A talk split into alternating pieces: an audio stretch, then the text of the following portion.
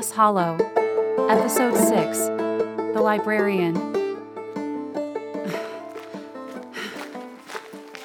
I'm sweating and out of breath. I managed to stuff the quilt in my backpack enough that it stays, even if the top half is hanging out. I tried to hitch, but only one car passed, and I don't think the driver saw me. Or they just didn't want to deal with me. I have sour milk in my hair. I soaked through my work polo a long time ago and I smell. I haven't slept and I'm starving. It's about noon and I'm finally reaching the gas station.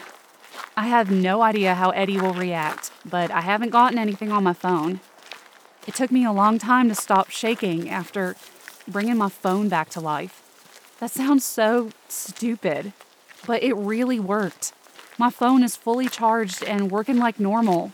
There are stretches of road with no service. Maybe that's why I haven't gotten a text. At least my body is relaxing now. There's no pain and my skin is normal. I've spent most of this time thinking about the midwife, trying to remember things she said. I'm embarrassed how I acted. I let Anna ask the questions while I stewed in frustration. After turning it over in my head, I'm sure now that the midwife is real. But when she handed me the sewing kit, I felt a cruel reminder. She knows about me. I wonder if she was trying to get a reaction out of me. I'm glad I threw it away, and I can forget about it in the woods. What the fuck am I gonna do now? There's the station. Fucking finally. I see a car at the pump. First, I notice Josh over by the firewood taking a smoke break. And then I see Anna's car, still in the same spot. It looks. Is that. I try to walk faster, scanning for any broken glass or, I don't know, whatever happened last night. I pick up the pace. Lacey! Josh calls out. He looks really concerned. What the hell were you doing last night? I want to respond, but I can't stop staring at Anna's car. There's no broken glass, though. Look, you forgot to shut the register. A bunch of cash is missing. I had to call Eddie this morning. He wants to talk to you. I look around. There's no mud, no evidence of an earthquake or explosion or whatever else. It's like nothing happened. I'm not saying it's your fault, but the camera was out. I don't think they've checked any tapes in years, honestly. Never use it. How are you not freaking out? I ask. I am freaking out. I don't want you to get fired over something that probably has a simple explanation. He stares at the milk stain down my front. Right, Lacey?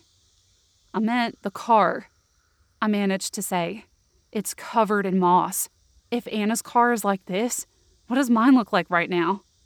What? He looks at the car nonchalantly, like nothing is wrong. I don't recognize it. It was here when I showed up this morning. When he finally takes in the look on my face, he adds, Go ahead and put your stuff in the office. Eat a Pop Tart, I don't know.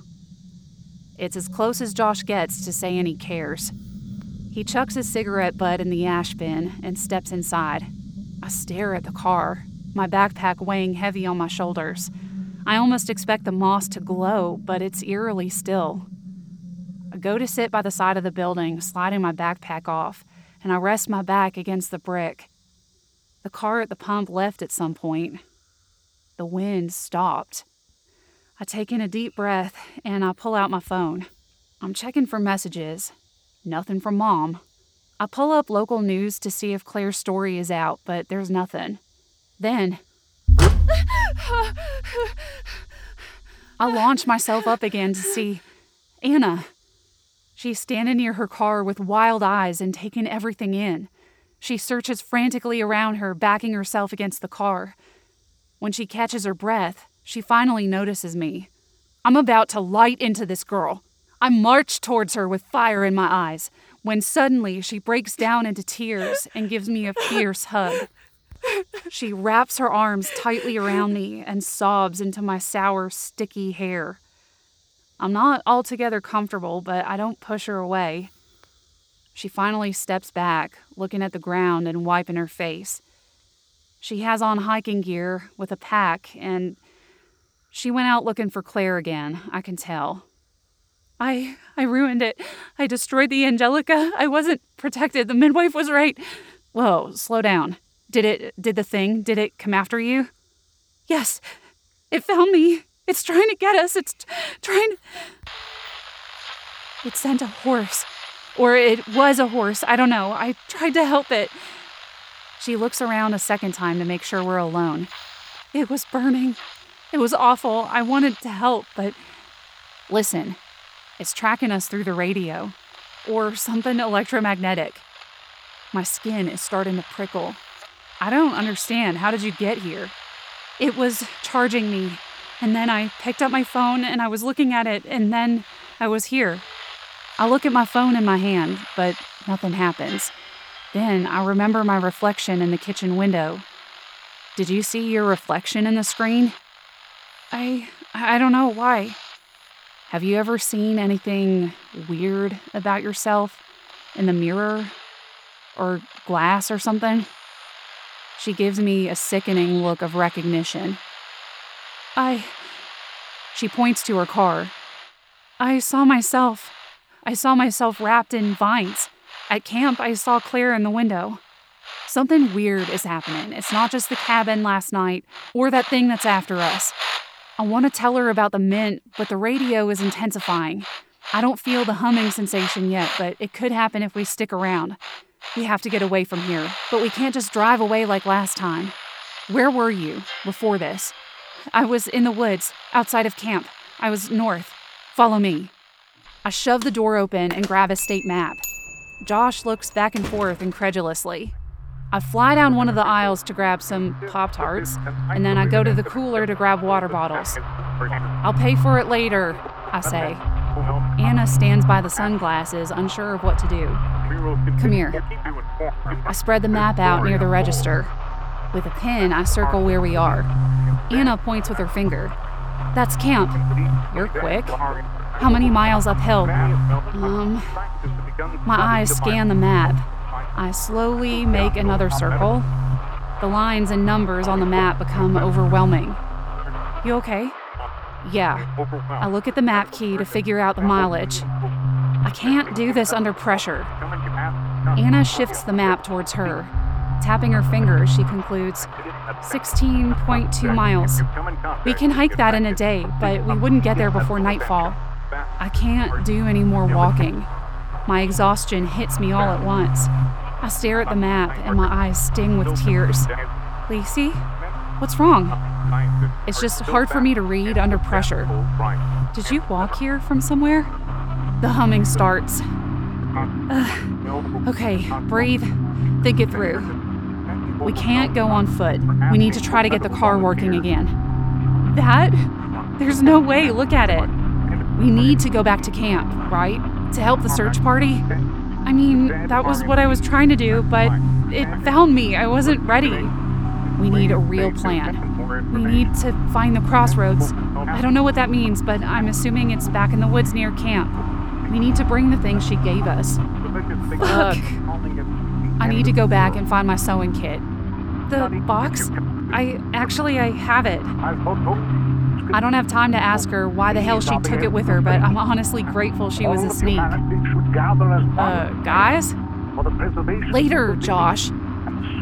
I start scooping everything on the counter into my arms and I dash outside. Hold this. I run to grab my backpack and I rip out the mint cartridge from the pocket. That's when Anna notices all my things. We don't have time. Where are the keys? I I don't know. I start clawing the moss and soil away from the car. Help me!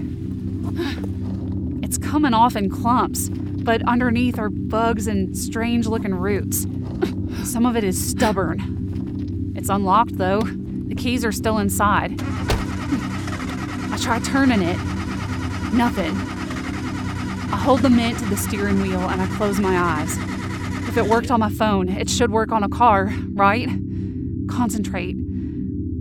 I bind the cycle of life and death. I bind the cycle of life and my death. gut starts to I sink. bind the cycle This might work, but death. what if I start to feel pain again? I bind the cycle Breathe. of life and It was just my fear, that's all. What are you doing? I hear from outside the car. She's peeling the passenger door open. I'm gonna get this car to work. The console is on, but the numbers and the dials are going haywire. Come on. Is that the mint? The humming is under my skin. I can feel it. No matter what I do, I can't shake my fear. I look at my arm, and dark green, pulsing veins start to show through my skin. Lacey, whatever you're doing, stop. The engine sputters. If I can just concentrate and force it to do what I want, this will work. Uh, enough! Enough! You're hurting yourself! Finally, I let it go. Why isn't it working? I don't hear it, but I feel it's getting closer. We have to get out of here. There's no more time. There's a connection between the gas station and the woods near camp. If we can figure out how we've been moving, then we can get out of here now. I look in the rear view, but the back window is still covered. I weakly push myself out of the car. I think she knows what I'm considering. Scrambling out of her side, she hoists her pack onto her shoulders and then points to mine. She moves toward me and swipes the last of the dirt off one of the windows. Ah, Lacey, what's happening? I can't respond, so she takes the mint out of my hands. She holds it like it's hot or something. I feel immediate relief, though. She turns my hands over, noticing my veins, then lifts her eyes. Look, I know we can get out of here. We're gonna find the librarian. We can do this, okay? I manage to nod my head. She presses a hand against the window and looks at her reflection.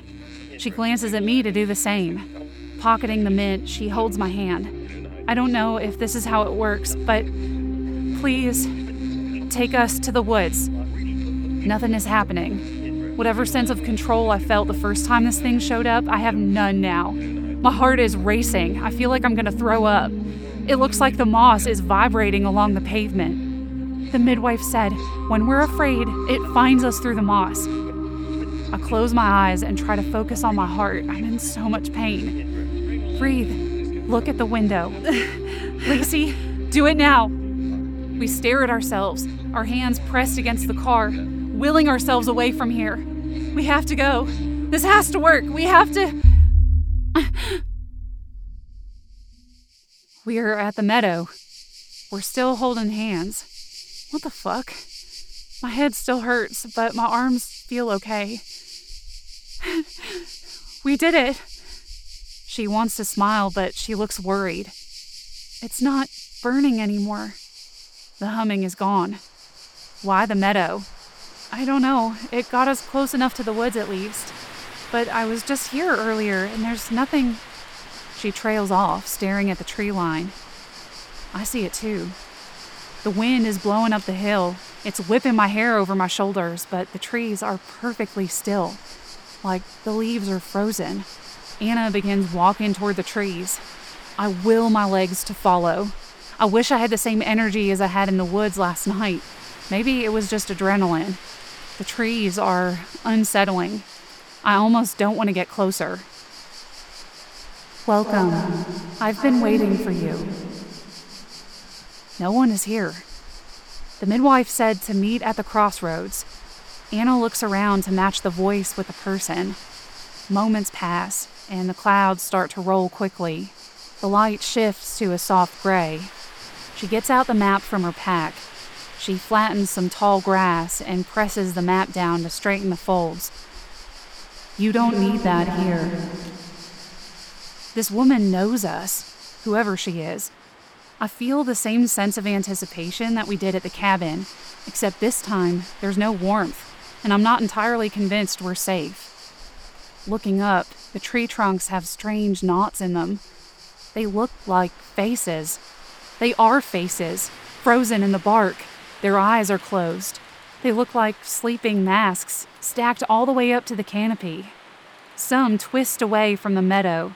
Some protrude further out if they're on a knot or a winding branch. The more my eyes search the trees, the more faces appear.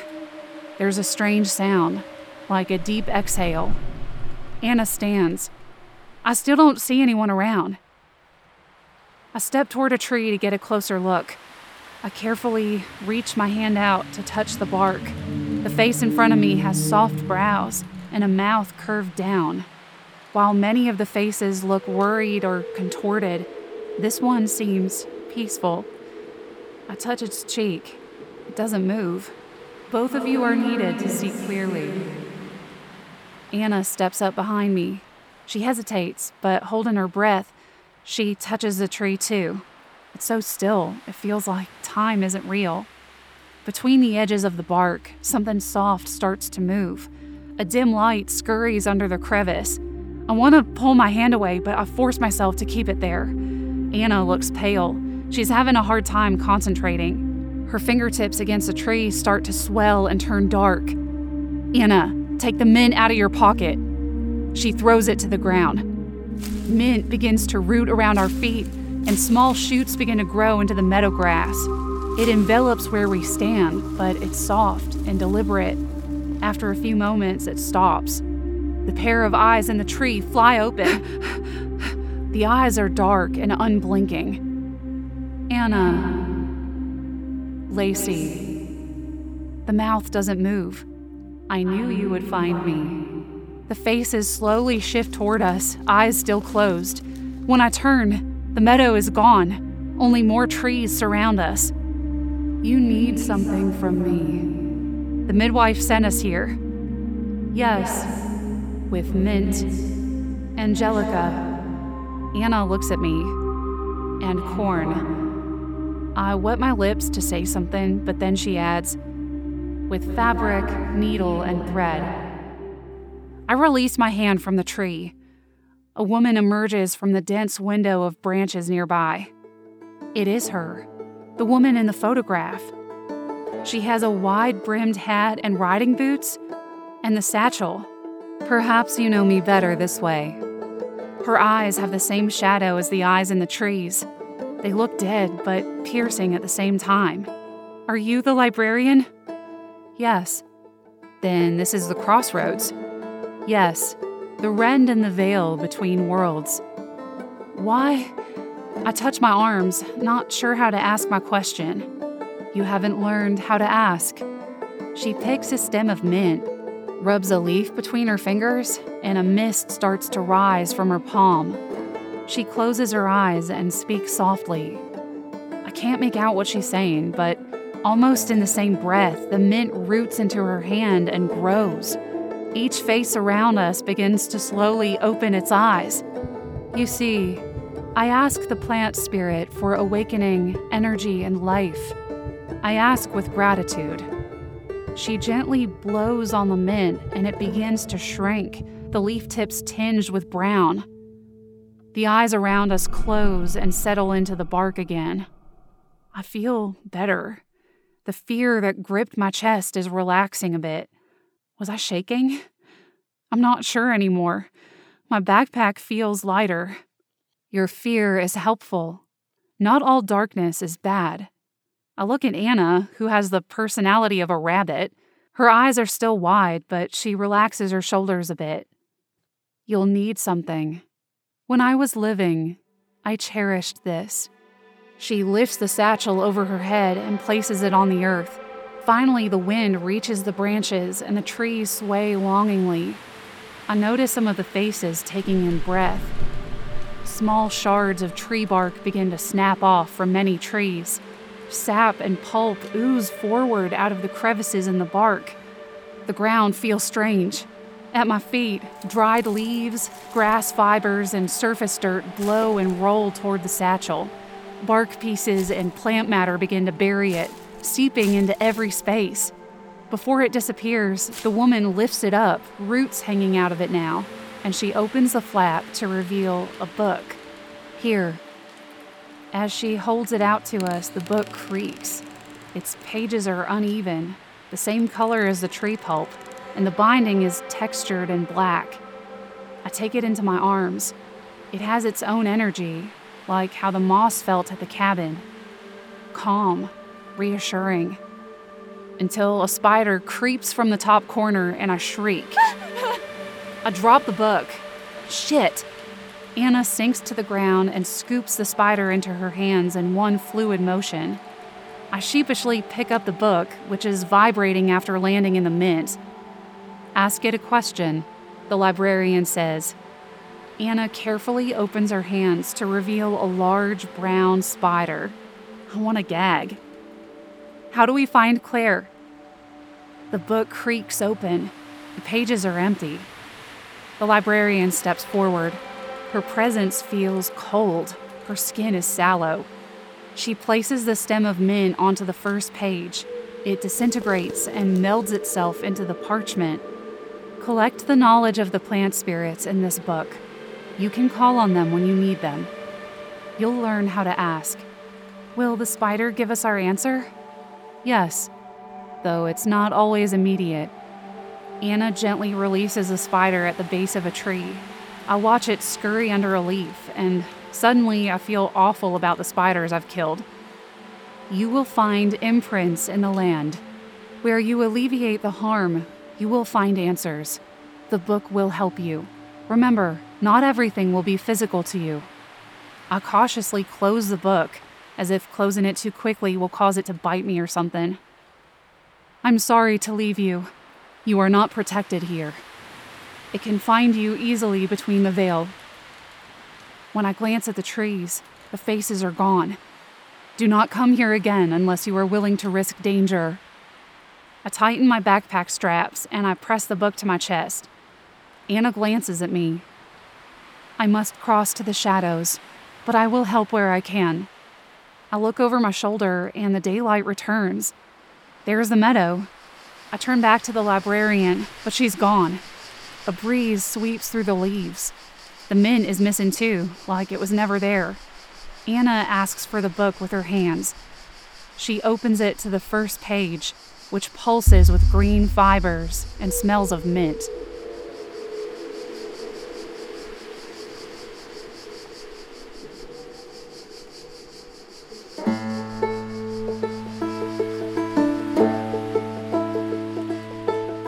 Moss Hollow is written and performed by Melinda Beck. Original music by Kendl Winter. Mountain Foley by Melody Parish.